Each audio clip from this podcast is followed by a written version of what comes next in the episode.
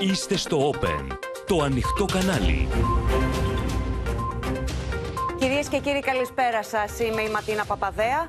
Ελάτε να δούμε μαζί τα νέα της ημέρας στο κεντρικό δελτίο ειδήσεων που αρχίζει τώρα. Αμόκ επιθετικότητας από τον Ερντογάν απειλεί με νέα μικρασιατική καταστροφή.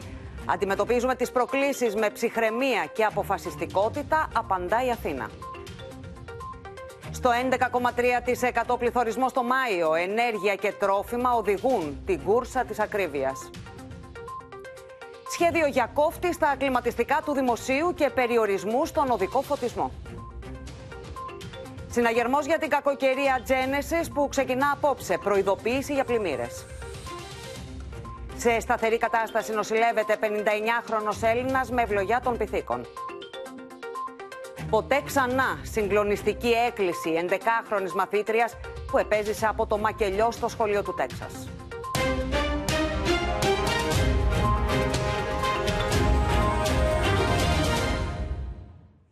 Πρόβες απόβασης απέναντι από τις ακτές των ελληνικών νησιών πραγματοποίησαν το πρωί, κυρίες και κύριοι, τουρκικές ανοπλές δυνάμεις. Τη μεγάλη τουρκική άσκηση με τα αποβατικά σενάρια επέβλεψε ο ίδιος ο Τούρκος πρόεδρος, που απείλησε ευθέως στην Ελλάδα ότι η Τουρκία θα αντιδρά εάν δεν αποστρατικοποιηθούν τα νησιά. Τίποτα δεν μπορεί να πλήξει τα κυριαρχικά μας δικαιώματα, απαντά η Αθήνα, που προετοιμάζεται για κάθε ενδεχόμενο και συνεχίζει τη διεθνοποίηση της τουρκικής επιθετικότητας με χάρτες και ντοκουμέντα που εκθέτουν την Άγκυρα. Στρατιωτικά επιθετικά ελικόπτερα καθαρίζουν το πεδίο. Αποβατικά πλοία ξεφορτώνουν σε ακτές άρματα και στρατιώτες που τρέχουν για να καταλάβουν ξένο έδαφος. Το σενάριο της μεγάλης αποβατικής άσκησης ΕΦΕΣ δεν αφήνει καμία αμφιβολία για το τι θέλουν οι Τούρκοι και για ποιο λόγο διατηρούν τη στρατιά του Αιγαίου απέναντι από τα νησιά μας. Η προβολή ισχύως έγινε σε ζωντανή μετάδοση από την τουρκική τηλεόραση. Ερντογάν και Μπαχτσελή, που έρχονται δεύτεροι στις δημοσκοπήσεις, έφτασαν από το πρωί στη Σμύρνη για να παρακολουθήσουν η διεισόμαση την απόβαση. Μετά τις εικόνες ακολούθησαν οι απειλές. Yunanistan'ı tıpkı bir asır önce olduğu gibi pişmanlıkla sonuçlanacak hayallerden, söylemlerden ve eylemlerden uzak durması, aklını başına alması konusunda tekrar ikaz ediyoruz. Kendine gel. Ό,τι και να δοκιμάσει ο οποιοδήποτε στο, στο Αιγαίο θα σπάσει τα μούτρα του. Και, στην, και στον Εύρο επίσης.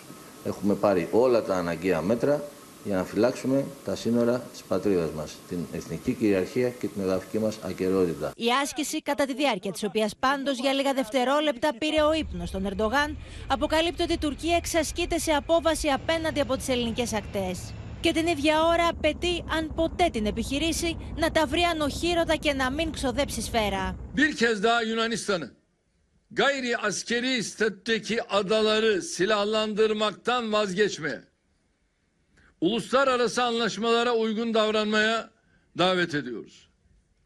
Şaka yapmıyorum. Ciddi konuşuyorum. Özellikle bu millet kararlıdır ve bu millet bir şeyi söylerse ardını da takip eder. Doğu Akdeniz'de ülkemiz ana karasına 2 kilometreden daha az.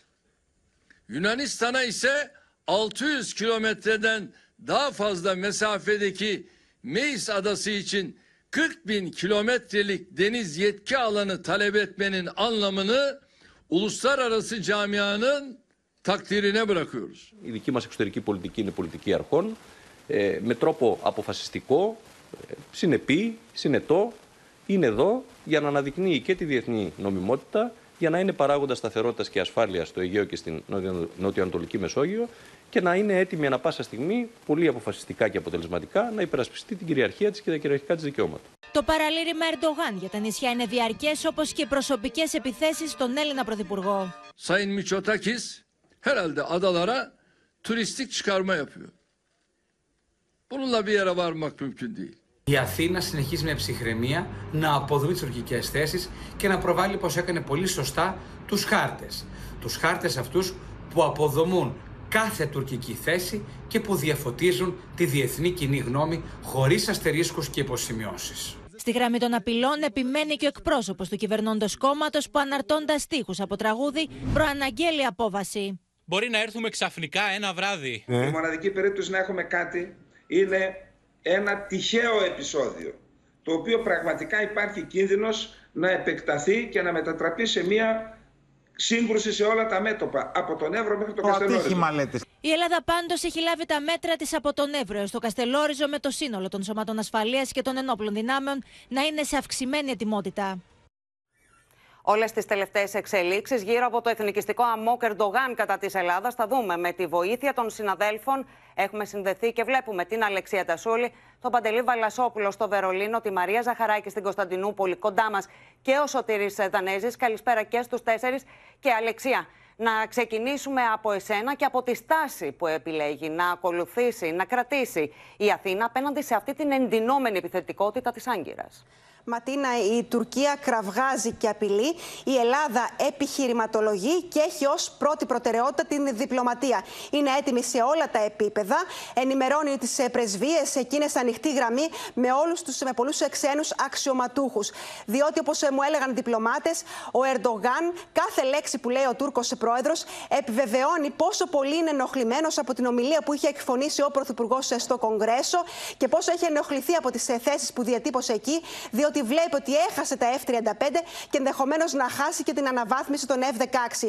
Ο Ερντογάν έχει πίεση στο εσωτερικό του, μου έλεγαν από το Υπουργείο Εξωτερικών. Είναι πιεσμένος και στο θέμα της οικονομίας αλλά και στο μεταναστευτικό. Γι' αυτό και επιδίδεται σε ένα κρεσέντο απειλών ρητορικό μέχρι στιγμής. Ο Νικό Δένδια ενημέρωσε σήμερα για όλα αυτά, για όλες τις εξελίξεις τον Γερμανό πρέσβη. Αύριο ο Πρωθυπουργός θα ενημερώσει τον Γερμανό καγκελάριο, τον Όλαφ Σόλτς, ο οποίος θα βρίσκεται στην Θεσσαλονίκη. Θέλουμε τη στήριξη της Γερμανίας Έχουμε επίσης τη στήριξη της Γαλλίας, όπως πρόσφατα την διατύπωσε ο Γάλλος πρόεδρος. Αν και ο Εμμανουέλ Μακρόν ε, έχει προεκλογική περίοδο αυτό το διάστημα και η προσοχή του είναι στραμμένη στο εσωτερικό του.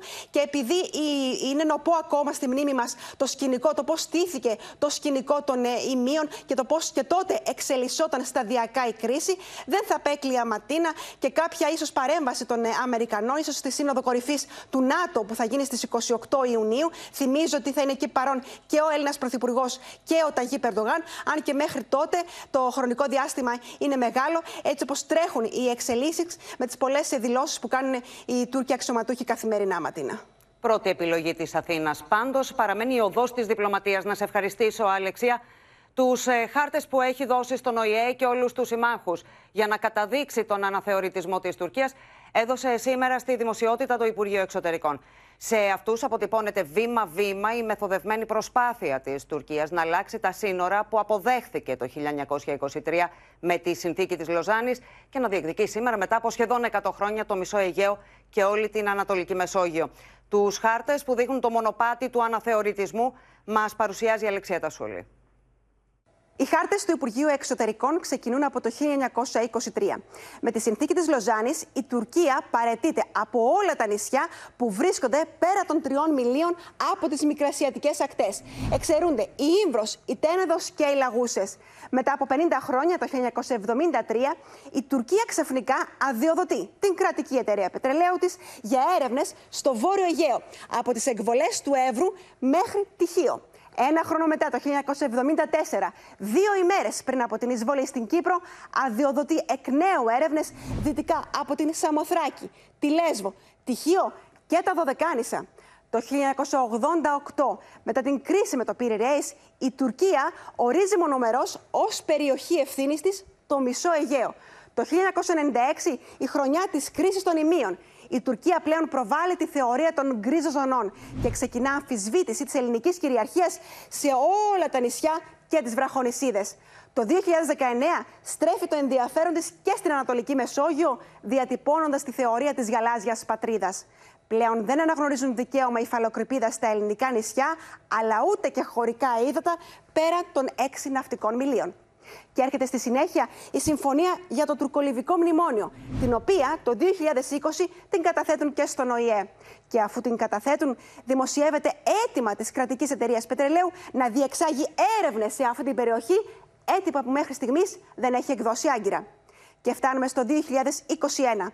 Η Τουρκία πλέον απαιτεί επίσημα αποστατικοποίηση των νησιών σε όλο το Ανατολικό Αιγαίο. 99 χρόνια έχουν περάσει από τη συνθήκη της Λοζάνης και δείτε συγκριτικά πόσο έχει αλλάξει ο χάρτης με τις τουρκικές διεκδικήσεις από το 1923 μέχρι σήμερα. Έχουμε συνδεθεί με το Υπουργείο Άμυνας και τη Γεωργία Γαρατζιώτη. Η Γεωργία, οι ένοπλες δυνάμεις της χώρας μας παρακολουθούν τις κινήσεις των Τούρκων από τον Εύρο μέχρι το Καστελόριζο. Έτσι είναι, Ματίνα, καθώς και σήμερα δεν έλειψαν οι προκλήσεις της τουρκικής αεροπορίας στο Αιγαίο. Νωρίτερα το πρωί, ένα τουρκικό μη επανδρομένο αεροσκάφος που συμμετείχε στην τελική φάση της μεγάλης αποβατικής άσκησης ΕΦΕΣ παραβίασε 13 φορές τον ελληνικό εναέριο χώρο στο κεντρικό Αιγαίο. Την ίδια ώρα, να σου πω ότι οι ελληνικές ένοπλες δυνάμεις παραμένουν σε αυξημένη ετοιμότητα, παρακολουθούν κάθε τουρκική κίνηση στα ελληνοτουρκικά σύνορα με όλα τα μέσα που διαθέτουν. Όμως, Ματίνα, υπάρχει στρατηγική ψυχραιμία, καθώς δεν θέλουν να μπουν στο παιχνίδι έντασης, σε μια παγίδα έντασης για μια στοχευμένη κλιμάκωση που είναι προφανές ότι επιθυμεί η Τουρκία μετά από τις σημερινές δηλώσεις που ακούσαμε από τον Τούρκο πρόεδρο, παρουσία και του Υπουργού Άμυνας και του συνόλου της στρατιωτικής ηγεσίας ε, στη Σμύρνη κατά τη διάρκεια της άσκησης ΕΦΕΣ, η οποία έγινε απέναντι από ένα ελληνικό νησί από τη Σάμο. Μάλιστα, να σε ευχαριστήσω πολύ, Γεωργία, και μπορούμε να ακούσουμε τη δήλωση ο αρχηγός του Γενικού Επιτελείου Στρατού, Χαραλάμπος Λαλούσες. Αυτό μπορώ να σας διαβεβαιώσω απόλυτα. Το ελληνικό στρατός είναι ισχυρότερο από κάθε άλλη φορά. Παραμένει εγγυητή της ασφάλειας, της εδαφικής ακαιρεότητα και των συνόρων μας αλλά και της κυριαρχίας μας. Επομένως, εκπέμπουμε ένα μήνυμα ετοιμότητας και αντιμετώπισης και ετοιμότητας αντιμετώπισης οποιασδήποτε απειλής. Έχουμε λοιπόν τις πρωτοφανείς πολεμικές κραυγές Ερντογάν και πάμε στη Μαρία Ζαχαράκη. Μαρία, είναι η πρώτη φορά που ο Τούρκος πρόεδρος κάνει λόγο ακόμα και για στρατιωτική επιχείρηση στο, στο Αιγαίο. Ακριβώς, Ματίνας, στα 20 χρόνια διακυβέρνησής του, ο Ρετζέπτα Περντογάν προβαίνει σε τόσο σκληρές προειδοποιήσεις έως απειλές, θα μπορούσαμε να τις χαρακτηρίσουμε, κατά της Ελλάδας. Αφήνει τόσο σαφείς υπόνοιες για πρώτη φορά, ακόμη λοιπόν και για στρατιωτική επιχείρηση στο Αιγαίο. Σήμερα λοιπόν έφτασε την όξυνση με την Ελλάδα, ε, σήμερα 9 Ιουνίου του 2020 100 χρόνια μετά τη μικρασχετική καταστροφή, την έφτασε στο ζενήθ της. Η απειλή λοιπόν για νέα μικρασχετική καταστροφή ε, είναι, ε, ε, έγινε από τον κύριο Ερντογάν και μάλιστα από πού έγινε Ματίνα, από τη Σμύρνη. Ήθελε λοιπόν να δώσει ξεκάθαρα μηνύματα στην Ελλάδα αλλά και στην αντιπολίτευση μέσα από το προπύργιο της αντιπολίτευσης που είναι η Σμύρνη. Έχει λοιπόν ιδιαίτερη συμβολική σημασία το που κήρυξε σήμερα αυτό το μανιφέστο κατά της Ελλάδας και πού σήκωσε το λάβαρο του εθνικισμού. Οι προειδοποιήσει τώρα Ερντογάν να πω ότι είναι πρώτο θέμα αυτή τη στιγμή σε όλα τα τουρκικά μέσα μαζικής ενημέρωσης. Και μάλιστα... Σε απόλυτη ε, σύμπλευση με την πολιτική ηγεσία της ε, χώρας, Μαρία. Έτσι ακριβώς. Και μάλιστα, Ματίνα, έχουν προδικάσει και το πώς αισθάνεται η Ελλάδα. Τρομαγμένη και φοβισμένη, γράφουν, είναι η Ελλάδα μπροστά στην επίδειξη δύναμης του Ερντογάν. Τα μίντια λοιπόν τώρα, αυτή τη στιγμή, στρέφουν την προσοχή της κοινή γνώμης προς την Ελλάδα. Αλλά βέβαια το ερώτημα που έχει προκύψει στη δημόσια συζήτηση που έχει ξεκινήσει εδώ μετά την ομιλία Ερντογάν είναι το κατά πόσο η ένταση αυτή με την Αθήνα είναι χρήσιμη για τον Τούρκο πρόεδρο. Εκτός από το να κερδίσει όπως λένε τις εκλογές και φυσικά να, κερδίσει και την πολιτική του επιβίωση ξεπροβάλλοντας μάλιστα όσο ηγέτης της Τουρκίας του 21ου αιώνα σε ε, αντιπαράθεση με τον Κεμάλ Αλτατούρκ η ένταση κάποιοι εδώ θεωρούν με την Ελλάδα θα χρησίμευε και στο ενδεχόμενο να αναβάλει ακόμη και τις εκλογές αν κηρύξει βέβαια κατάσταση έκτακτης ανάγκης ε, λόγω μιας οποιασδήποτε σύραξης μικρής ή μεγάλης οπουδήποτε εκτός συνόρων. Να σε ευχαριστήσω πολύ Μαρία και μπορεί τα τουρκικά μέσα ενημέρωση να εμφανίζουν τρομαγμένη τη χώρα. Ωστόσο, μήνυμα αποφασιστικότητας και ψυχραιμίας στέλνουν οι κάτοικοι των ακριτικών μας νησιών. Το Όπεν και η Γεωργία Λαγού βρέθηκαν στην Ψέριμο, ένα από τα νησιά που έχει βάλει στο μάτι η Τουρκία και κατέγραψε τις αντιδράσεις αλλά και την καθημερινότητα των κατοίκων του ακριτικού νησιού.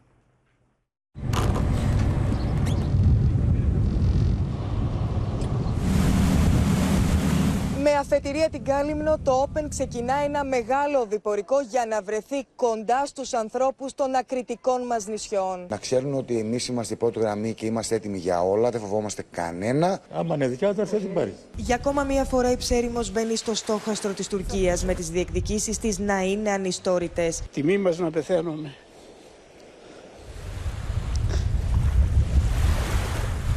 Η πατρίδα είναι πατρίδα. Ό,τι χρειαστεί θα το κάνουμε. Δεν υπάρχει αφιβολία, δεν υπάρχει, είμαστε έτοιμοι. Η κυρία Θεμελίνα, 90 ετών, στέκεται σαν βράχος. Οι βλέψεις του Τούρκου Προέδρου την πονούν. Τι να φοβηθώ. Εγώ το μόνο που σκέφτομαι είναι τα παιδιά μου, αλλά σαν να έχω μια διάσταση, πώς λέγεται, που την Παναγία ότι δεν θα πάθαμε τίποτα. Από την απέναντι πλευρά όλα τα μάτια παραμένουν στραμμένα στο ακριτικό νησί. Οι Τούρκοι σε καθημερινή βάση καταγράφουν τις ελληνικές κινήσεις, δίνοντας συνέχεια στο γαϊτανάκι των προκλήσεων. Η ακριτική ψέριμος μετρά μόλις 25 μόνιμους κατοίκους, οι οποίοι στέλνουν ηχηρό μήνυμα ψυχραιμίας και αποφασιστικότητας απέναντι στις τουρκικές προκλήσεις. Όπως λένε χαρακτηριστικά στην κάμερα του Open, δεν φοβόμαστε. Δεν φοβάμαι κανένα. Ε, είμαστε εδώ πέρα να υπερασπιστούμε το νησί μας. Άσους να λένε. Όποιος θέλει έρθει να τα πάρει. Τι να φοβηθούν, τους Τούρκους να φοβηθούν. Τουρίστες πραγματοποιούν μονοήμερες κουραζιέρες στο μικρό νησάκι. Ακόμα και θαλαμιγό με τουρκική σημαία κατέπλεψε σήμερα. Έκκληση στις αρχές κάνουν οι ακρίτες μας για να ανοίξει και πάλι το σχολείο και να σταλεί το μήνυμα πως το νησί δεν έχει μόνο παρόν αλλά και μέλλον. Όταν έχουμε και σχολείο εδώ και οι γονείς μας έχουν πάει σε αυτό το σχολείο, δηλαδή τι άλλη απόδειξη θέλουμε για να λέμε ότι η ψέρι μας είναι ελληνική από πάρα πολλά χρόνια; Ο κύριος Παντελής υψώνει εδώ στην άκρη του μικρού ακριτικού νησιού την ελληνική σημαία. Όπως χαρακτηριστικά λέει, εδώ χτυπάει η καρδιά της Ελλάδας. Δεν χτυπάει η καρδιά. Η καρδιά χτυπάει. Το νησάκι πρέπει να προστατευτεί. Για φαντάσου να έρθουν οι Τούρκοι εδώ πέρα. Αν είναι δυνατό. Γίνεται αυτό το πράγμα. Συγγνώμη, σας αγαπώ. Πάντα να άρχιστε να μας βοηθήσετε. Σε μια κρίσιμη συγκυρία για την Ελλάδα έρχεται αύριο στην ε, χώρα μας ο Γερμανός Καγκελάριος Σόλτς ε, και πάμε στον Παντελή Βαλασόπουλο. Παντελή, θα μπορούσε να διαδραματίσει κάποιο ρόλο; Καλησπέρα. Ε, στην πρώτη του επαφή, στην πρώτη του επίσκεψη στην Ελλάδα, στη Θεσσαλονίκη, συνάντηση με τον Έλληνα Πρωθυπουργό μετά από ε, πρόσκληση του Έλληνα Πρωθυπουργού. Ε, ο κύριος Σόλτς, μέσω πρώτα απ' όλα του εκπροσώπου του, πριν μια εβδομάδα πήρε θέση, είπε ότι δεν γίνεται ανεκτή από τη Γερμανία οποιαδήποτε αμφισβήτηση της ελληνικής ε, εδαφικής ακαιρεότητας, γιατί είναι και αμφισβήτηση της εδαφικής ακαιρεότητας της Ευρώπης και συνολικά της Ευρωπαϊκής Ένωσης. Ζήτησε την Τουρκία να μην κλιμακώνει, να πάει σε διάλογο με βάση το διεθνές δίκαιο ε, και πήρε μια θέση που δεν ήταν όπως παλαιότερα που είχαν τις ε, ίσες αποστάσεις και από τις δύο πλευρές. Οι δηλώσεις αυτές προκάλεσαν την οργή της Άγκυρας η, οποίες, η οποία είπε ότι η Γερμανία εκφράζεται με μονομέρεια υπέρ της Ελλάδος και ότι η, η Γερμανία έχει πέσει στην παγίδα της Ελλάδας. Στην ανακοίνωση αυτή της καγκελαρίας ο, η καγκελαρία εξέφραζε την ε, θέληση, εάν και οι δύο πλευρές το ζητήσουν, να υπάρξει ξανά διαμεσολάβηση. Εάν όμως η Τουρκία λέει ότι η Γερμανία έχει μονομέρεια υπέρ της Ελλάδος, ότι έχει πέσει στην παγίδα της Ελλάδας και η Γερμανία, τότε δεν μπορεί η Γερμανία να διαμεσολαβήσει αυτή τη στιγμή, καθώς η μία πλευρά δεν τη θέλει. Μάλιστα. Καλό θα ήταν να είχαμε και την επίσκεψη της κυρίας Μπέρμποκ στην Αθήνα και στην Άγκυρα για να είχαμε και τις δύο πλευρές, ίσως μεταφέρε και ένα μήνυμα. Η επίσκεψη αυτή δεν έγινε τελικά όπως ξέρουμε και δυστυχώς είναι ένα βήμα πίσω. Μάλιστα. Παντελή, να σε ευχαριστήσουμε πολύ. Τις ε, τουρκικές απειλές εναντίον της Ελλάδας απορρίπτουν τα κόμματα της αντιπολίτευσης, σημειώνοντας την ενότητα των Ελλήνων απέναντι σε κινήσεις αναθεωρητισμού που στρέφονται ενάντια στην ελληνική κυριαρχία. Οι αντιδράσεις των κομμάτων ήρθαν μετά τις νέες απειλές Ερντογάν. Το ανθεληνικό παραλήρημα Ερντογάν και τις απειλές εναντίον της ελληνικής κυριαρχίας απορρίπτουν τα κόμματα της αντιπολίτευσης, σημειώνοντας ότι απέναντι σε τέτοιες απειλές οι Έλληνες είναι ενωμένοι. Όσες φορές, με όποιο τρόπο και σε όποιο επίπεδο και να εκφραστούν οι τουρκικές απειλές, η απάντηση θα είναι ίδια. Ενότητα του ελληνικού λαού στην προάσπιση της κυριαρχίας της Ελλάδας. Εμπάργκο ευρωπαϊκών όπλων στην Τουρκία αλλά και επιβολή κυρώσεων από τις Βρυξέλλες ζητά το Πασόκ κίνημα αλλαγή, κάνοντας λόγο για παράνομες απαιτήσεις της Άγκυρας. Αυτοί οι λεονταρισμοί δεν θα περάσουν, θα απαντηθούν αποφασιστικά. Στις προκλήσεις της Τουρκίας απαντάμε όλοι ενωμένοι. όλοι οι Έλληνες είμαστε μια κροθιά. Να απαιτούμε κυρώσεις εις βάρος τους και βεβαίως άμεσα εμπάργκο όπλων στην Τουρκία. Το Κομμουνιστικό Κόμμα υποστηρίζει ότι τόσο το ΝΑΤΟ όσο και οι Ηνωμένες Πολιτείες ενδιαφέρονται μόνο για τα συμφέροντά τους και όχι για τα κυριαρχικά δικαιώματα της Ελλάδας. Υπάρχει μεγάλη ε, επιθετικότητα εκ μέρους της άρχουσας τάξης της Τουρκίας και του κυρίου Ερντογάν. ΝΑΤΟ και οι Ηνωμένες Πολιτείες έχουν στο επίκεντρό τους πώς θα τραβήξουν την Τουρκία και τον Ερντογάν ώστε να εξασφαλίσουν την νοτιοανατολική συνοχή ε, του ΝΑΤΟ. Το φασίστα, το ναζιστή να ομιλεί για γαλάζια πατρίδα. Ο Ερντογάν, ο γεννήτσερος από τον Πόντο, η μόνη πατρίδα που αξίζει στους Τούρκους είναι η κόκκινη από το αίμα των σφαγών Αρμενίων, Κούρδων, Ελλήνων, Ποντίων. Η πίεση τώρα στον Εύρο συνεχίζεται και αυτό, όπως θα μας πει και η Μίνα Καραμίτρου, το δείχνουν τα στοιχεία των συλλήψεων, Μίνα. Ήρθαν λοιπόν τα στοιχεία των συλλήψεων για το μήνα Μάιο και στην ουσία Ματίνα επιβεβαιώνουν αυτό που λένε όλες οι επιχειρησιακές μονάδες στον Εύρο. Φέτος λοιπόν το 2022 όλο το Μάιο συνελήφθησαν στην περιοχή του Εύρου 476 άτομα τα οποία επιχείρησαν να μπουν παράνομα στη χώρα. Το αντίστοιχο λοιπόν διάστημα το περσινό, όπως βλέπετε, οι συλλήψεις ήταν 266 άτομα. Τώρα, την πρώτη εβδομάδα του Ιουνίου, μόλις μέσα σε μία εβδομάδα, να σας πω ότι ήδη στον Εύρο έχουν συλληφθεί 72 άτομα. Τώρα, σήμερα, για να δείτε και πόσο, πόσο έχουν εκτραχυνθεί τα πράγματα και πώς ορισμένοι πραγματικά δεν βάζουν φρένο. Ακόμα και σήμερα, θέλω να σας πω ότι συνελήφθη ένας Ιρανός, ένας Βαρκάρης, την ώρα που έφτανε στη χώρα μας και είχε μέσα στη βάρκα τρεις παράτυπους μετανάστες, ενώ οι συνεροφύλακες μας βλέπαν ακριβώς απέναντι 20 άτομα τα οποία τον περίμεναν να ξανακάνει πάλι το δρομολόγιο και να φέρει και τους 20 από την πλευρά της Ελλάδας. Τέλος, να σας πω ότι στην ουσία η Τουρκία έχει κλείσει κάθε διάβλο επικοινωνίας για το θέμα των επαναπροωθήσεων από το Μάρτιο του 2020. Σχεδόν καθημερινά. Η ελληνική πλευρά στέλνει αιτήματα επαναπροωθήσεων στους Τούρκους. Δεν έχουν απαντήσει θετικά, Ματίνα, ούτε μία φορά από το Μάρτιο του 2020. Και αυτή είναι μία ακόμα παράμετρος ε, της κρίσης. Να σε ευχαριστήσουμε πολύ, Μίνα. Και να πάμε λοιπόν τώρα να συναντήσουμε τον Σωτήρη Δανέζη. Σωτήρη, έχουμε τον ε, Ταγί Περντογάν που ξεπέρασε κατά πολύ τα όρια, το πήγε σε ένα άλλο επίπεδο, επιτέθηκε με προσβλητικά, με, με απαξιωτικά σχόλια κατά της Ελλάδας. Ναι, τα όσα είπες σήμερα δεν έχουν ακουστεί ξανά από χίλιοι ηγέτη πολιτισμένης χώρας.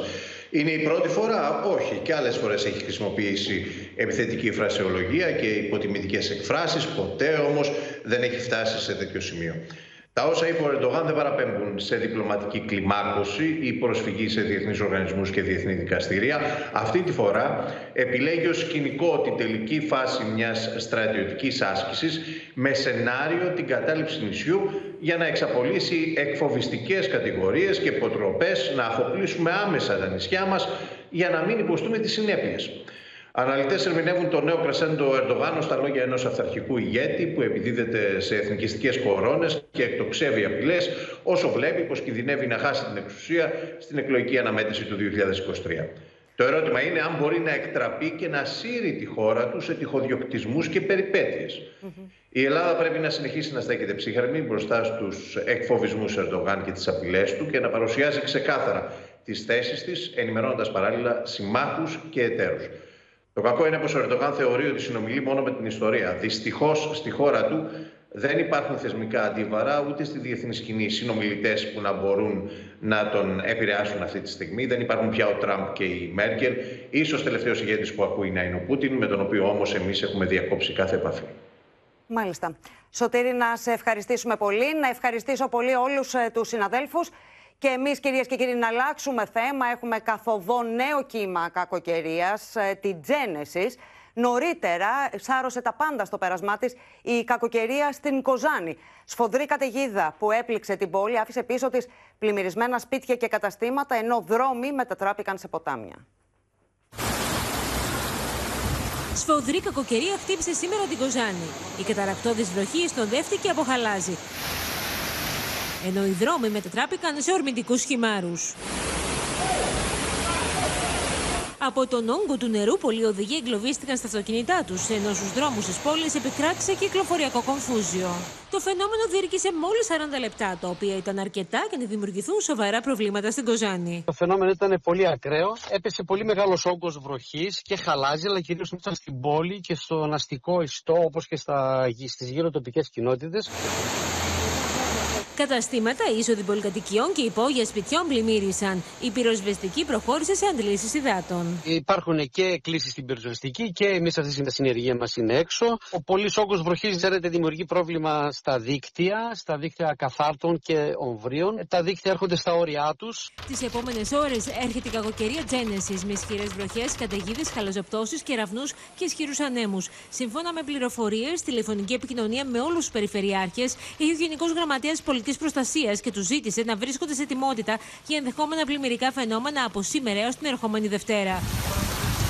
Η πιο επικίνδυνη μέρα θεωρείται η Παρασκευή και στο επίκεντρο αυτής της κακοκαιρίας φαίνεται να είναι η Θεσσαλία. Έντονα φαινόμενα προβλέπεται ότι θα εκδηλωθούν και σε Ιόνιο, Δυτική Στερεά μέχρι και Θράκη, ενώ στις περιοχές που θα αλλάξει ριζικά ο καιρός θα σταλεί μήνυμα 112.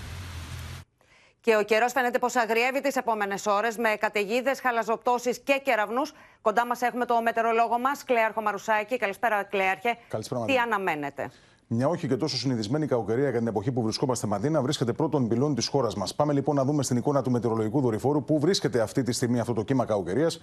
Βλέπετε λοιπόν με τις λευκές και γκρι αποχρώσεις αυτές τις συμπαγείς νεφώσεις που συνοδεύουν αυτό το βαρομετρικό χαμηλό, αυτή την ψυχρή λίμνη, όπως λέμε στην μετεωρολογία. Και το λέμε έτσι γιατί πρόκειται για ψυχρές αέριες μάζες που μας έρχονται στη μέση και ανώτερη ατμόσφαιρα και καθώς θα συναντήσουν την πολύ θερμή επιφάνεια, θα δημιουργηθεί έντονη αστάθεια. Άρα λοιπόν θα έχουμε αυτά τα βία εξεσπάσματα των καταιγίδων σε πολλές περιοχές της χώρας μας.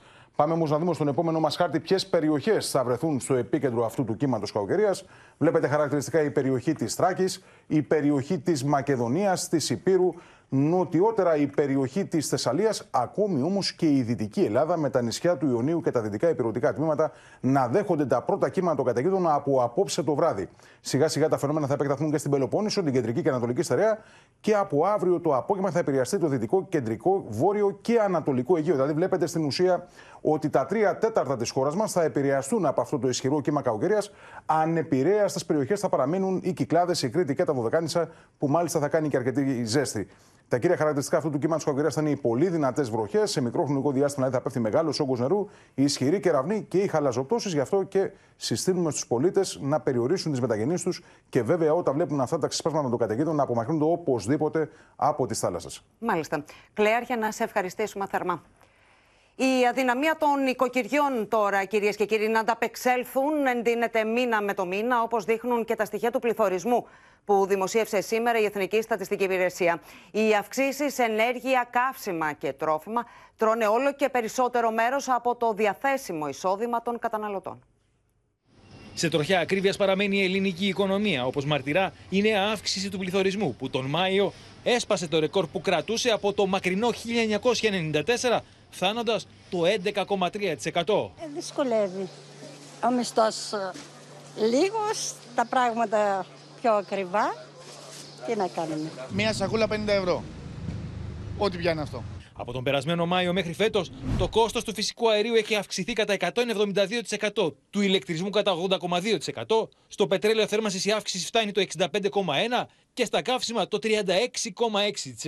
Θα τρελαθούμε, πού να πας; Βάζουμε βεζίνα ίσα ίσα να κουνηθούμε εδώ με την πόλη. Η ακρίβεια στα καύσιμα έχει αναγκάσει τους περισσότερους καταναλωτές να βάζουν βενζίνη μόνο για τις βασικές τους μετακινήσεις. Στα τρόφιμα, οι αυξήσεις όπως αποτυπώνονται από την Εθνική Στατιστική Υπηρεσία σε βάση το δεκαμήνου είναι μεγάλες. Τα έλαια έχουν αυξηθεί κατά 23,2%, τα γαλακτοκομικά κατά 14,1%, τα κρέατα κατά 13,8%, το ψωμί 13,4% και τα λαχανικά 13%. Το ψώνι είναι Άλλη φορά κρατούσα δύο τσάντες, τώρα μία. Θα πρέπει η κυβέρνηση άμεσα να σκεφτεί τα δύο μέτρα. Τη μείωση του ειδικού φόρου κατανάλωσης και τη μείωση του ΦΠΑ στα είδη πρώτης ανάγκης από το 13% στο 6%. Στα καύσιμα η κατάσταση χειροτερεύει καθημερινά. Η διεθνή τιμή του πετρελαίου μέσα σε μια εβδομάδα πήρε 5 δολάρια αύξηση. Το βαρέλι με την τιμή να φτάνει τα 124 δολάρια. Και την αύξηση της αμόλυδη στην Αντλία να ακολουθεί. Στην Αττική, στις 3 του μήνα η μέση τιμή ήταν στα 2 ευρώ και 30 λεπτά το λίτρο, ενώ σήμερα ξεπέρασε τα 2 ευρώ και 38 λεπτά. Στην Θεσσαλονίκη, από τα 2 ευρώ και 29 λεπτά την προηγούμενη εβδομάδα,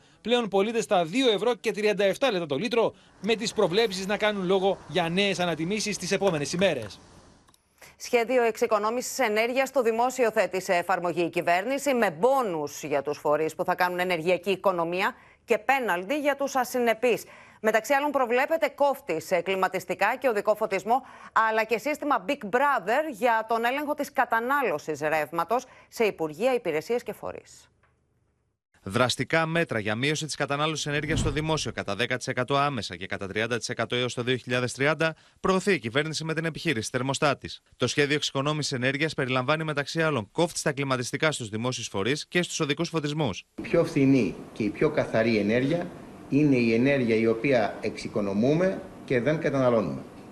Σε αυτή την εθνική προσπάθεια, η δημόσια διοίκηση οφείλει να αποτελέσει ένα θετικό παράδειγμα. Το σχέδιο προβλέπει πόνου στους δημόσιους φορείς που θα πετύχουν μείωση κατανάλωσης, ενώ θα υπάρχει πέναλτι για τους φορείς που δεν πετυχαίνουν τους στόχους τους. Πρέπει και οι δημόσιοι φορείς, εφόσον δεν πετύχουν τους στόχους, παρότι είναι αυτονόητοι αυτοί οι στόχοι, πρέπει να αναζητήσουν τρόπους για να κάνουν οικονομία, αν όχι από την ενέργεια, από κάπου αλλού. Η κατανάλωση του κάθε φορέα θα ελέγχεται ψηφιακά μέσω ειδικής πλατφόρμας, στην οποία θα ανεβαίνουν λογαριασμοί από τα συνολικά 212.000 ρολόγια του δημοσίου. Για την εφαρμογή των μέτρων για τον ενεργειακό έλεγχο θα οριστεί με τροπολογία που θα σταλεί σε όλους τους φορείς ένας ενεργειακός υπεύθυνος. Κάνουν τις δράσεις που πρέπει να κάνουν, ο καθένας στον δικό του φορέα για να επιτύχουμε αυτό το ε, αποτέλεσμα της εξοικονόμησης. Το κόστος της ενεργειακής δαπάνης στο δημόσιο έχει εκτοξευτεί. Το 2020 ο λογαριασμός ανήλθε σε 596 εκατομμύρια ευρώ για 4.450 γιγαβατόρες. Το 2021 διαμορφώθηκε σε 956 εκατομμύρια ευρώ για 5.346 γιγαβατόρες και το 2022 που εκτιμάται πως η κατανάλωση θα παραμείνει κοντά στις 5.300 γιγαβατόρες θα φτάσει το 1,165 δις ευρώ, αύξηση 66% σε σχέση με το 2020. Το ενεργειακό κόστος για το δημόσιο έχει σημειώσει κατακόρυφη αύξηση. Η κατανάλωση ηλεκτρικής ενέργειας του δημοσίου το 2022 εκτιμάται ότι θα αντιπροσωπεύει το 10,85% της συνολικής τελικής κατανάλωσης ενέργειας.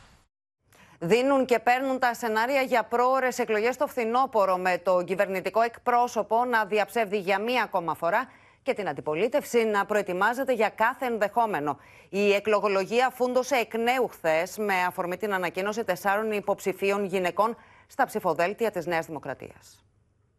Τροφή σε σενάρια πρόωρων εκλογών έχει δώσει η ανακοίνωση των υποψηφιωτήτων τεσσάρων γυναικών με τους γαλάζιους συνδυασμούς παρά τις επανειλημμένες τοποθετήσεις Μητσοτάκη για ολοκλήρωση της κυβερνητικής θητείας.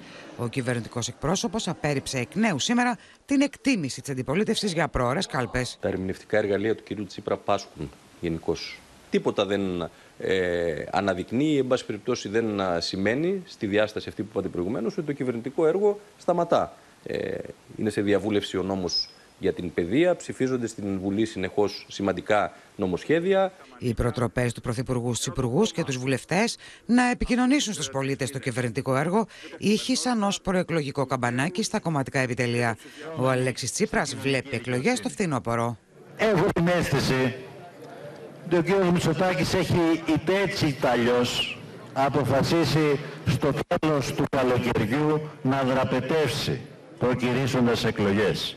Για έναν λόγο, διότι τρέμει στην ιδέα ότι θα είναι εκεί να διαχειριστεί τις τρομακτικές συνέπειες της πολιτικής του μόλις αρχίσει να έρχεται ξανά ο χειμώνας. Στις εκλογές αναφέρθηκαν ο γραμματέας του Κομμουνιστικού Κόμματος και ο πρόεδρος της Ελληνικής Λύσης. Είναι πιθανόν από ό,τι ακούγεται και από ό,τι λέγεται να γίνουν το, το, Φεβρου... τον...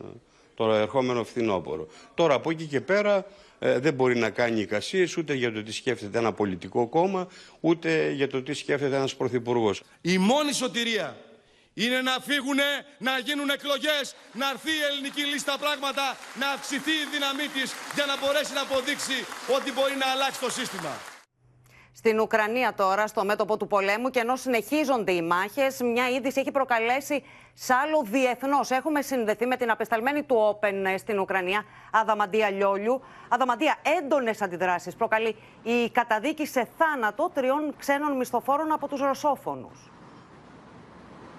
Η συζήτηση Ματίνα φουντώνει εδώ στην Ουκρανία μετά την καταδικαστική απόφαση σε θανατική ποινή δύο Βρετανών και ενός Μαροκινού. Μια απόφαση που πάρθηκε νωρίτερα σήμερα από το δικαστήριο του Ντονιέτσκ. Οι κατηγορίες όπως μεταδίδουν ρωσικά μέσα είναι ότι συγκεκριμένοι άνθρωποι ήταν μισθοφόροι, ότι έκαναν δραστηριότητες και ενέργειες για την κατάληψη της εξουσίας και ανατροπή της συνταγματικής τάξης της αυτοαποκαλούμενης λαϊκής δημοκρατίας του Ντονιέτσκ, ότι συμμετείχαν σε εγκληματική οργάνωση και είχαν και την κατηγορία της τρομοκρατίας. Μάλιστα, οι Βρετανοί είναι ηλικίας 28 και 48 ετών. Συνελήφθησαν στη Μαριούπολη, ενώ ο Μαρακινός συνελήφθη στην περιοχή της Βολνοβάχα. Όπως ισχυρίζονται οι ίδιοι, όπως και συγγενικά τους ε, πρόσωπα, είχαν καταταγεί στον Ουκρανικό στρατό εδώ και τέσσερα χρόνια. Πρόκειται για τους ε, Βρετανούς που καταδικάστηκαν και μάλιστα υπηρετούσαν στους Ουκρανούς πεζοναύτες. Ενώ τώρα στην Ρωσία η θανατική ποινή έχει καταργηθεί εδώ και 25 χρόνια, φαίνεται ότι το ίδιο δεν συμβαίνει στην αυτοαποκαλούμενη λαϊκή δημοκρατία του Ντονιέτσκ. Γι' αυτό το λόγο και επιβλήθηκε η συγκεκριμένη ποινή, ενώ έχουν προθεσμία να ασκήσουν έφεση ενός μηνός. Στην περίπτωση που δεν γίνει δεκτό το αίτημά τους, τότε θα εκτελεστεί η θανατική ποινή διά του πυροβολισμού. Σφοδρές όμως είναι οι αντιδράσεις και από την Βρετανική πλευρά, με τον εκπρόσωπο του Μπόρις Τζόνσον να μιλά ότι πρόκειται για εχμαλώτους πολέμου, οι οποίοι θα πρέπει να αντιμετωπίζονται σύμφωνα με του κανόνες της συνθήκης ναι. της Γενέβης, όπως και την Υπουργό Εξωτερικών της Βρετανίας, την Λίζ η οποία λέει ότι η απόφαση αυτή είναι εντελώς ψευδής, δεν έχει καμία νομιμότητα, καθώς και η αυτοπακαλούμενη λαϊκή δημοκρατία του Ντονιέτσκ είναι ένα κράτος που δεν έχει διεθνή αναγνώριση και υποστηρίζεται από τη Ρωσία. Μία καταδίκη που έχει ξεσηκώσει θύελα αντιδράσεων. Αδαματία, να σε ευχαριστήσουμε πολύ. Υπό τον έλεγχο των Ουκρανικών δυνάμεων είναι πλέον μόνο τα περίχωρα του Σεβεροντονιέτσκ, ανακοίνωσε ο κυβερνήτης του Λουγκάνσκ με τον Ζελένσκι να επιμένει ότι ο στρατός του Κιέβου έχει καταφέρει σημαντικά πλήγματα στο ρωσικό στρατό. Την ίδια ώρα συνεχίζεται το πυρετός επαφών για την ένταξη Σουηδίας και Φιλανδίας στο ΝΑΤΟ. Ρώσοι στρατιώτες στείλουν ενέδρα σύμφωνα με βίντεο που βλέπει το φως της δημοσιότητας σε Ουκρανούς στο εργοστάσιο χημικών του Αζότ στο Σεβεροντονιέτσκ. Οι μάχε μένονται την ώρα που ο κυβερνήτη του Λουγκάνσκ ανακοινώνει ότι οι Ουκρανικέ δυνάμει δεν ελέγχουν παρά πολύ μικρό ποσοστό τη περιοχή. Ο Βολοντίμιρ Ζελένσκι, ωστόσο, ισχυρίζεται ότι η Ουκρανική άμυνα είναι στεναρή. Це дуже жорстока битва, дуже важка. Мабуть, одна з найважчих протягом всієї цієї війни. Я в чому саме там зараз вирішується доля нашого Донбасу. Στον απόϊχο τη επίσκεψη του Σεργέη Λαυρόφ στην Άγκυρα για έβρεση λύση για το επισητιστικό, ο Ουκρανό Υπουργό Εξωτερικών εκφράζει την εμπιστοσύνη του προ την τουρκική κυβέρνηση για τον συντονισμό τη επιχείρηση. І нам потрібна чіткий, чітка місія з патрулювання цього каналу, через який відбуватиметься постачання зерна кораблями країн, яким ми можемо довіряти. Και όσο η Τουρκία αναλαμβάνει διαμεσολαβητικό ρόλο στο Ουκρανικό, η κυβέρνηση επιμένει στις ενστάσεις της για την ένταξη της Φιλανδίας και της Σουηδίας στο ΝΑΤΟ. Η φιλοκυβερνητική τουρκική εφημερίδα Γέννης Σαφάκ, μάλιστα, αναφέρει ότι η Άγκυρα έστειλε σε Ελσίνκη και Στοκχόλμη λίστα με 10 απαιτήσεις, ώστε να υποχωρήσει και να στηρίξει την ένταξή τους στη συμμαχία. Bilgi verdim. Aslında Türkiye'nin e, endişelerinin meşru olduğunu herkes kabul ediyor ve bu endişelerin karşılanması gerektiğini de söylüyor. I think uh, Turkey has a point. And, and the minister has also elucidated on that in the conversation here, how tremendously important this issue is uh, for Turkey. Πίσω στα δικά μας και στα νέα δεδομένα που προκύπτουν για τη δολοφονία του 19χρονου Άλκη Καμπανού στη Θεσσαλονίκη, το DNA μίλησε και δείχνει, όπως θα μας πει και ο Άρης Κουτσιούκης, κάποιους από τους κατηγορούμενους.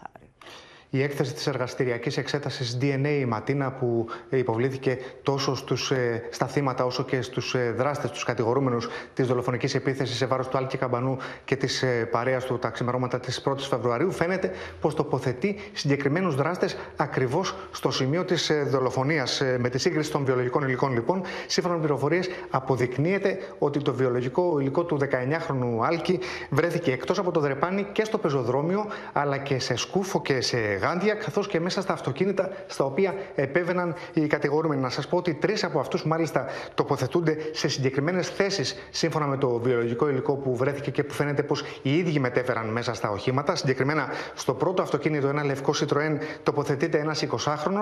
Στο δεύτερο, το μαύρο Citroën, ένας, το μαύρο πόλο, με συγχωρείτε, ένας 23χρονο. Και στον γκρι πόλο που βρισκόταν μέσα στο στενάκι, ένας 22χρονο. Να σας πω ότι η ανακριτική διαδικασία έχει ολοκληρωθεί και τώρα βρισκόμαστε στο στάδιο που περιμένουμε την εισαγγελική πρόταση προς το αρμόδιο δικαστικό συμβούλιο, το οποίο και θα κρίνει για την παραπομπή του σε δίκη. Άρη, να σε ευχαριστήσουμε πολύ. Σε κλίμα έντασης, κυρίες και κύριοι, ξεκίνησε η δεύτερη μέρα της δίκης Κορκονέα στο εφετείο της Λαμίας, η οποία εν μέσω σφοδρής αντιπαράθεσης των συνηγόρων διεκόπηκε πάλι αυτή τη φορά για τις 28 Ιουνίου. Να μην δοθεί κανένα ελαφρυντικό πρότεινο εισαγγελέα στην αγόρευσή του. Ο Κορκονέας δεν άξιζε το ελαφρυντικό που του δόθηκε, υποστήριξε στην αγόρευσή του ο εισαγγελέας του εφετείου Λαμίας, ζητώντας ξανά την ενοχή του πρώην ειδικού φρουρού για ανθρωποκτονία από πρόθεση με άμεσο δόλο και σε ήρεμη ψυχική κατάσταση. Με αυτόν τον τρόπο εισηγήθηκε να μην του αναγνωριστεί το ελαφρυντικό του πρώτερου σύνομου βίου που του είχε ανοίξει την πόρτα εξόδου από τη φυλακή. Ο εισαγγελέας της έδρας ρητά, απερίφραστα, τεκμηριωμένα εισηγήθηκε στο δικαστήριο να μην γίνει δεκτό το αίτημα του Κορκονέα για αναγνώριση ελαφρυντικού, διότι ο Κορκονέας δεν δικαιούται το ελαφρυντικό και έπρεπε να μείνει ε, με την απόφαση περί ενοχής με ισόβια κάθριξη, χωρίς ελαφρυντικό, για ανθρωποκτονία από πρόθεση σε ήρεμη ψυχική κατάσταση, με ευθεία βολή και άμεσο δόλο. Για δεύτερη συνεχόμενη ημέρα μέσα στην αίθουσα του εφετείου επικράτησε μεγάλη ένταση όταν οι δικηγόροι πολιτικής αγωγής ζήτησαν ξανά τον λόγο επί της διαδικασίας, έτοιμα που είχε ήδη απορρίψει το δικαστήριο από χθες. Ένα παρασκήνιο οργιώδες υπέρ του καταδικασμένου για τη δολοφονία, σε βάρος των δικαιωμάτων της οικογένειας και υπέρ ενός δικαστηρίου που λειτουργεί ως έκτακτο στρατοδικείο και χειρότερα από έκτακτο στρατοδικείο. Η ένταση που πυροδοτήθηκε αρκετές φορές έκανε τους δικαστές να διακόψουν την εξέλιξη της υπόθεσης και να αποσυρθούν. Μάλιστα, ο Δικηγορικός Σύλλογος της Λαμίας ανακοίνωσε αποχή για τους δικηγόρους μέλη του. Και επειδή η ένταση συνεχίζεται και σήμερα, αποφάσισε ομόφωνα να απέχουν οι δικηγόροι του Δικηγορικού Συλλόγου Λαμίας από όλες τις υπόλοιπες δίκες του πινακίου. Η διαδικασία θα επαναληφθεί στις 28 Ιουνίου και θα ξεκινήσει με την αγόρευση των δύο δικηγόρων υπεράσπισης του Κορκονέα. 12 άτομα μέλη εγκληματικής οργάνωσης που έκλεβε σπίτια στο κέντρο της Αθήνα συνέλαβε η αστυνομία. Πάμε στο Γιάννη Ρίγο. Γιάννη, εντυπωσιακά είναι και τα όσα βρέθηκαν στα κρυσφύγετά τους. Ακριβώς και με ένα αποκαλυπτικό λοιπόν βίντεο που δημοσίευσε η ελληνική αστυνομία θα, βρείτε, θα δούμε τους ε, άντρες από το τμήμα εγκλημάτων ε, κατά ιδιοκτησίας της Διεύθυνσης Ασφάλειας ε, Αττικής να βρίσκονται μέσα σε ένα από τα 10 κρυσφύγετα της συγκεκριμένης εγκληματικής οργάνωσης. Και λοιπόν μέσα εκεί βρήκαν σε σακούλες πολλά πιστόλια, δύο περίστροφα, πλήθος φυσικίων, μαχαίρια, διαρρηκτικά εργαλεία, ακόμα και το χρηματικό ποσό των 8.000 ευρώ. Να σου πω ότι τον τελευταίο χρόνο είχαν ρημάξει κυριολεκτικά τα σπίτια ε, στην ε, Αττική. Μιλάμε για περισσότερα από, 40, από περισσότερες από 47 διαρρήξεις σε όλο το λεκανοπέδιο. Τώρα πώς ε, δρούσε η συγκεκριμένη εγκληματική οργάνωση κατευθυνόταν στις οικίες στην περιοχή που ήθελε να δράσει και παρακολουθούσε τους ένικους του διαμερίσματος και στη συνέχεια κατάφερναν ενώ έλειπαν εκείνοι να μπαίνουν μέσα στα διαμερίσματα και να τα κάνουν άνω κάτω. Να σου πω ότι συνελήφθησαν 12 Γεωργιανοί. Μάλιστα είναι μέλη της ε, πιο σκληρής ε, μαφιόζικης ε, συμμορίας παγκοσμίως, η αποκαλούμενη Βόρζα Κόνε. Είναι μια εγκληματική οργάνωση με απόλυτη δομή και ιεραρχία. Να σου πω, κλείνοντας, Ματίνα, ότι την θέση του αρχηγού την είχε ένας 72χρονο άνδρας. Μάλιστα, Γιάννη, να σε ευχαριστήσουμε πολύ. Στη δέσμευση του συνόλου της προσωπικής περιουσίας της συζύγου του Γιώργου Τράγκα προχώρησε η αρχή καταπολέμησης για το ξέπλυμα βρώμικου χρήματος, ενώ θα ερευνηθούν και οι δηλώσεις πόθεν έσχε των τελευταίων ετών. Το πόρισμα της αρχής που έχει διαβιβαστεί ήδη στον επικεφαλής της Οικονομικής Εισαγγελίας δεσμεύει την περιουσία ακόμη δύο προσώπων που εμπλέκονται με εταιρείες του Γιώργου Τράγκα. Λίγες ημέρες μετά τη δέσμευση της περιουσίας του δημοσιογράφου Γιώργου Τράγκα, η αρχή καταπολέμησης του βρώμικου χρήματος δεσμεύει και την προσωπική περιουσία της συζύγου του Μαρίας Καρά. Ο επικεφαλής της αρχής κατέληξε στο συμπέρασμα ότι η χείρα του εκδότη είχε ενεργή συμμετοχή στην απόκτηση των χρημάτων. Δηλαδή γνώριζε και συμμετείχε στις εγκληματικές δραστηριότητες του συζύγου της. Ο Γιώργος ο Τράγκας αποτελούσε έναν φορολογούμενο πολίτη που νομίζω από τους λίγους που είχε ελεγχθεί επανειλημμένα τα τελευταία χρόνια. Η αποδοχή της κληρονομιάς που αφήνει ο Γιώργος Τράγκας αφορά πλέον μόνο στη σύζυγό του και το γιο του Γιάννη, μετά την αποποίηση που έκανε ο μικρότερος γιος του Φρυδερίκος, ο οποίος έχει ξεκαθαρίσει πως δεν γνώριζε για την ύπαρξη των 17 ακινήτων και κυρίως για τον τρόπο που αποκτήθηκαν. Καθίσατε αντιληπτό ότι αντικείμενο των φορολογικών ελέγχων θα είναι η δικαιολόγηση της κληρονομιαία περιουσίας. Ο εντολέας μας Φρυδερίκος Τράγκας δεν θα ήθελε να είναι αντικείμενο μιας τέτοιας δραστηριότητας, η οποία κατά την πιθανολόγησή μας θα είναι προφανώς μακροχρόνια. Στο στόχαστρο της αρχής μπαίνουν και οι δηλώσεις πόθεν έσχε της Μαρίας Καρά που είχε κάνει τα τελευταία χρόνια για να ερευνηθεί αν ήταν ακριβής. Η φορολογική αρχή αναζητεί την πραγματική προϋπόθεση της φορολογικής κατοικίας η οποία συντίθεται και στοιχειοθετείται από όλες τις πραγματικές περιστάσεις διαβίωσης του ελεγχομένου. Το πόρισμα της αρχής για το ξέπλυμα βρώμικου χρήματος, το οποίο βρίσκεται ήδη στα χέρια της Οικονομικής Εισαγγελίας, περιλαμβάνει τη δέσμευση της περιουσίας ακόμη δύο ατόμων. Μιας γυναίκας και ενός άνδρα, οι οποίοι εμφανίζονται να συμμετέχουν σε εταιρείες μέσω των οποίων διακινήθηκε χρήμα του Γιώργου Τράγκα. Σύμφωνα με πληροφορίες, στο 60 σελίδων πόρισμα της αρχής περιγράφονται συγκεκριμένα αδικήματα όπως ξέπλυμα βρώμικου χρήματος, εκβίαση, φοροδιαφυγή και απιστία, τα οποία θα ερευνήσει ο Οικονομικός Εισαγγελέας. Το Εθνικό Πρόγραμμα για την Πρόληψη του Καρκίνου του Μαστού Φόφη Γεννηματά παρουσιάστηκε στο Ίδρυμα Σταύρος Νιάρχος. Από τη δράση που περιλαμβάνει μεταξύ άλλων προληπτική μαστογραφία, εποφελούνται περισσότερες από ένα εκατομμύριο γυναίκες ηλικίας άνω των 50 ετών. Από αύριο τα πρώτα SMS για το προγραμματισμό του δωρεάν ελέγχου. Τουλάχιστον 1.300.000 γυναίκες άνω των 50 ετών θα έχουν τη δυνατότητα να υποβληθούν δωρεάν σε ψηφιακή μαστογραφία το αμέσως επόμενο διάστημα στο πλαίσιο του Εθνικού Προγράμματος για Πρόληψη του Καρκίνου του Μαστού, φόφη γεννηματά που υλοποιεί η κυβέρνηση. Η φόφη προσπαθούσε λοιπόν να δείξει στις γυναίκες ότι πρέπει να αποβάλουν το φόβο. Γιατί με φόβο δεν θα κερδίσεις τίποτα. Ο Πρωθυπουργός τιμήθηκε με συγκίνηση τη στάση της μητέρας του Μαρίκας Μητσοτάκη όταν αντιμετώπισε πρόβλημα με τον καρκίνο και μίλησε δημόσια γι' αυτό. Όταν ρωτήθηκε για τον καρκίνο, είπε: Γιατί να το κρύψω; Αντιμετώπισε πέρσι ένα καρκίνο του μαστού. Δεν φοβάμαι να το πω.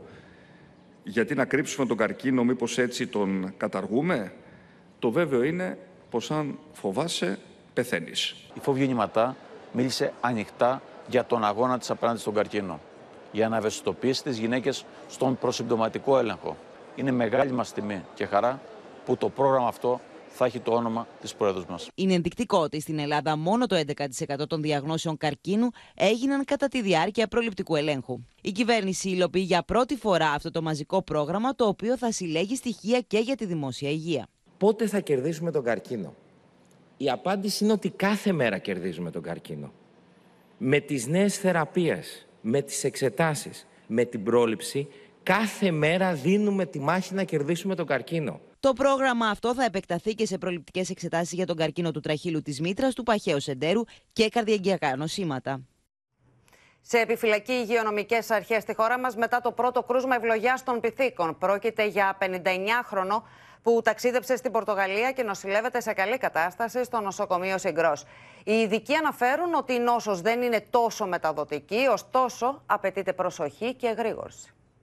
Ένας 59χρονο που είχε ταξιδέψει προσφάτως στην Πορτογαλία αποτελεί το πρώτο επιβεβαιωμένο κρούσμα της ευλογιάς των πυθίκων στην Ελλάδα. Η κατάστασή του είναι καλή και νοσηλεύεται στο νοσοκομείο Ανδρέας Συγκρό.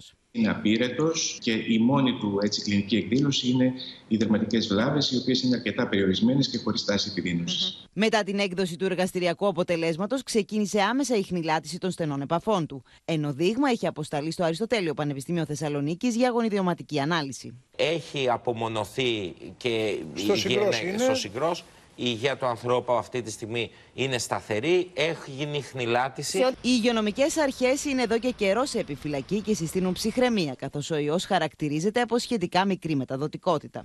Τρόποι μετάδοσης. Ο πρώτος είναι δερματικά, ε, μέσω στενής επαφής ή και σεξουαλικής επαφής ε, από τα άτομα τα οποία ήδη πάσχουν από το νόσημα αυτό.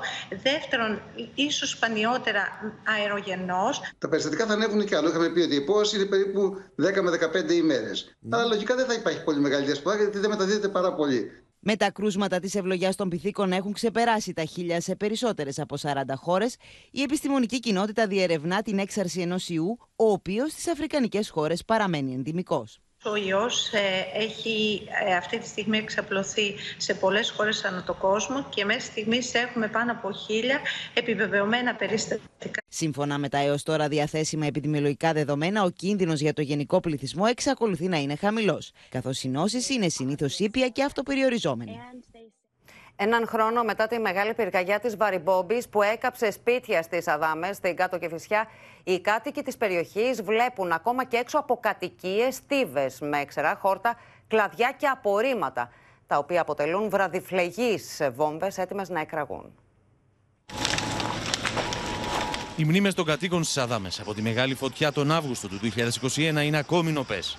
Ένα χρόνο μετά, εν μέσω αντιπυρικής περίοδου, βλέπουν στη γειτονιά τους βραδιφλεγεί βόμβες, έτοιμες να εκραγούν. Οδό ποταμού Αδάμες. Όπως μπορείτε να δείτε, ξερά χόρτα και κλαδιά, ακόμη και σκουπίδια, σχηματίζουν ένα μικρό λόφο στην άκρη του δρόμου. Και όλα αυτά σε μια περιοχή στην οποία πέρσι η φωτιά έφτασε μέχρι τα πρώτα σπίτια. Σε άλλο σημείο της περιοχής, εκτός από τα ξερόκλαδα, κάποιοι έχουν πετάξει ακόμη και καναπέδες. Ενώ σε πολλά οικόπεδα τα ξερά χόρτα ξεπερνούν το ένα μέτρο και μάλιστα κάτω από πυκνή βλάστηση με πεύκα. Οι ιδιοκτήτες δεν κάνουν αποξήλωση. Και αυτό είναι ε, πετρέλαιο σκέτο. Σύμφωνα με το Δήμο Κηφισιά, από την 1η Ιουνίου, όσοι καθαρίζουν τα οικοπεδά τους θα πρέπει να ενημερώνουν τις δημοτικές υπηρεσίες για να μην δημιουργούνται στίβες από έφλεκτα υλικά. Προσπαθούμε με τις δικές μας δυνάμεις να καλύψουμε ό,τι μπορούμε. Χρειάζεται και συνεργασία από τους ε, συμπολίτες μας, προκειμένου να έχουμε ένα ασφαλές καλοκαίρι. Όσοι δεν καθαρίζουν το οικοπεδό τους απειλούνται με πρόστιμο 300 ευρώ και τέλος καθαρισμού οικοπαίδου 50 λεπτά ένα τετραγωνικό μέτρο καθώς θα αναλάβει ο Δήμος την αποψήλωσή του. Δεν υπάρχει τίποτα. Πουθενά. Πουθενά. Είναι πάρα πολλούς μήνες εδώ πέρα. Ο Αλέξης Τσίπρας ενημερώθηκε από τους επιστήμονες στο Εθνικό Αστεροσκοπείο και κάλεσε την κυβέρνηση να ακούσει τις κρίσιμες προτάσεις τους για την προετοιμασία της πολιτείας απέναντι στις πυρκαγιές. Το φετινό καλοκαίρι θα είναι ένα δύσκολο καλοκαίρι και πολύ φοβάμαι ότι δεν έχουν γίνει τα απαραίτητα βήματα προκειμένου να ενισχυθεί η αντιπυρική προστασία, να υπάρξει πρόληψη και επάρκεια του κρατικού μηχανισμού στις δύσκολες συνθήκες που και φέτος θα αντιμετωπίσουμε. Από σήμερα, στο λογαριασμό της ελληνικής κυβέρνησης στο Viber, δημοσιεύεται ο χάρτης πρόβλεψης κινδύνου πυρκαγιάς της επόμενης ημέρας, όπως φαίνεται στο βίντεο που έχει αναρτηθεί. Στη Γαλλία τώρα, στο όριο του στατιστικού λάθους, δίνουν οι τελευταίες δημοσκοπήσεις στη διαφορά Μακρόν Μελανσόν λίγο πριν από τον πρώτο γύρο των βουλευτικών εκλογών της Κυριακής. Ο πρόεδρος Μακρόν κατηγορεί τον αρχηγό της αριστεράς Μελανσόν και την επικεφαλής της ακροδεξιάς Λεπέν για διχαστική ρητορική. Ο Εμμανουέλ Μακρόν επισκέπτεται τα περίχωρα του Παρισιού με στόχο να συσπυρώσει τους ψηφοφόρους της παράταξής του τρεις ημέρες πριν τον πρώτο γύρο των βουλευτικών εκλογών. Ανάμεσα στους υποστηρικτές του όμως, ένα μικρό κορίτσι αναζητά τον αριστερό αντίπαλό του.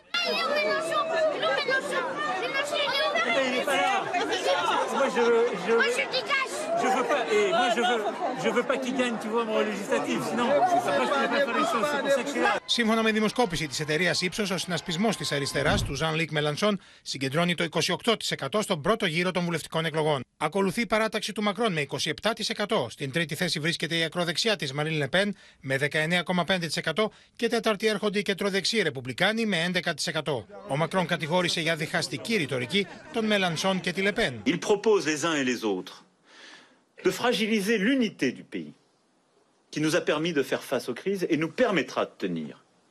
Il faudrait préférer ou l'affrontement classe contre classe, ou religion contre religion, ou origine contre origine. Για τον Μελανσόν, που στοχεύει σε πρωτιά τη παράταξή του και στην Πρωθυπουργία, αυτέ οι βουλευτικέ εκλογέ αποτελούν συνέχεια των προεδρικών εκλογών του Απριλίου. The French people have understood the call that was being made to them saying it's the third round. It's not an abuse of language. In the previous presidential election, we didn't decide anything. We had a default vote, reaching out to everyone. And there, again, it starts again. Από την άλλη, η επικεφαλής της ακροδεξιάς, Μαρίν Λεπέν, επιτέθηκε στην κυβέρνηση Μακρόν και κάλεσε τους ψηφοφόρους της να δώσουν ένα μάθημα στο Γάλλο πρόεδρο την ερχόμενη Κυριακή. Ce serait dramatique hein, mm. si Emmanuel Macron avait les pleins pouvoirs pour les cinq prochaines années, car euh, ce qu'il envisage de faire est bien pire que ce qu'il a déjà fait depuis cinq ans. Συγκλονίζει η περιγραφή 11χρονη μαθήτριας που σώθηκε από το μακελιό σε σχολείο του Τέξας. Με τη συζήτηση για την οπλοκατοχή να φουντώνει στις ΗΠΑ, το μικρό κορίτσι, έχοντας ως ακροατήριο τη Βουλή των Αντιπροσώπων, περιέγραψε τα λεπτά της φρίκης.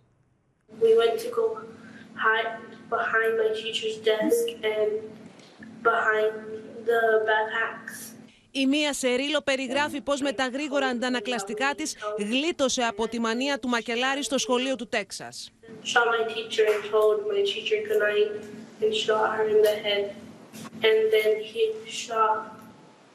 some of my classmates and the whiteboard. When I went to the barracks, uh, he shot my friend that was next to me, and I thought he was going to come back to the room, so I grabbed the blood and I put it all over me. And what did you do then when you put the blood on yourself? Just stay quiet, and then I got my teacher's phone and called 911. Η κατάθεση του παιδιάτρου, ο οποίος την ημέρα του μακελιού έδωσε τις πρώτες βοήθειες στους τραυματισμένους μαθητές, σοκάρει. Two children whose bodies have been pulverized by bullets fired at them, decapitated, whose flesh had been ripped apart, that the only clue as their identities was a blood-splattered cartoon clothes still clinging to them. Those mothers' cries I will never get out of my head. Ο ηθοποιός Μάθιου Μακόνεχη, ο οποίος κατάγεται από το Ουβάλντε, ήταν παρόν στις εργασίες της Επιτροπής. Χθες η Βουλή των Αντιπροσώπων ψήφισε υπέρ της αλλαγής κατώτατου ορίου ηλικίας από τα 18 στα 21 για την αγορά ημιαυτόματων πυροβόλων όπλων, νομοσχέδιο όμως που θεωρείται αμφίβολο αν θα περάσει από τη Γερουσία. Σε άλλο κλίμα και μέσα σε ατμόσφαιρα γιορτής, η άλκη πρωτοψάλτη, η αγαπημένη ερμηνεύτρια ενός μεγάλου κοινού από διαφορετικές γενιές, ξεκίνησε χθες βράδυ τις καλοκαιρινές εμφανίσεις της από τον κήπο του Μεγάρου Μουσικής.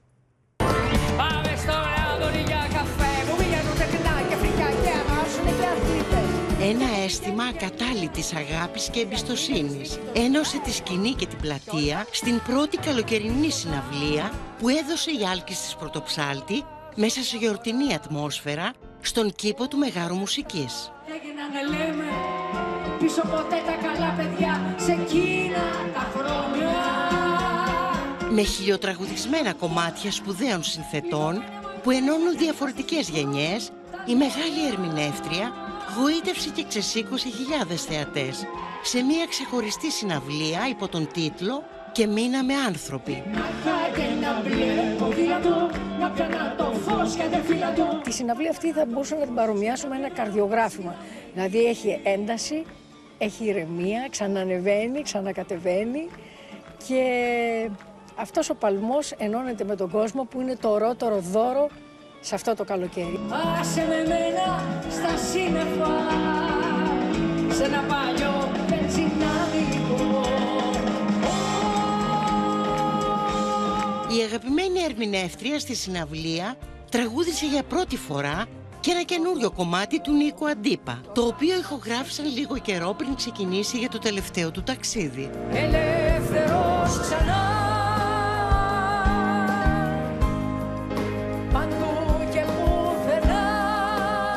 Μπορεί να μην είναι παρόν, γιατί μας τον έκλειψε ο Θεός, αλλά είμαι βέβαιη ότι από κάπου θα ευχαριστιέται.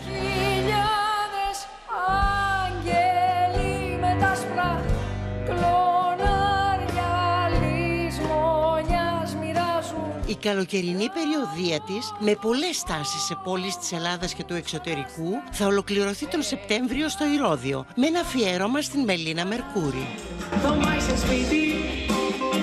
γιατί σε παίρνω και μιλά Αν τελικά θα πάμε στη Χαβάη Πάρε και εσύ λεφτά από το σπίτι στο σημείο αυτό ολοκληρώθηκε το κεντρικό δελτίο ειδήσεων. Μείνετε στο Open αμέσως μετά η αστυνομική σειρά Private Eyes και στις 9. Μην χάσετε την ξένη ρομαντική κομμεντή Ζαχαροπλαστείο στο Brooklyn. Κυρίες και κύριοι, ευχαριστούμε που μας εμπιστευτήκατε για την ενημέρωσή σας. Από όλους εμάς, καλό σας βράδυ.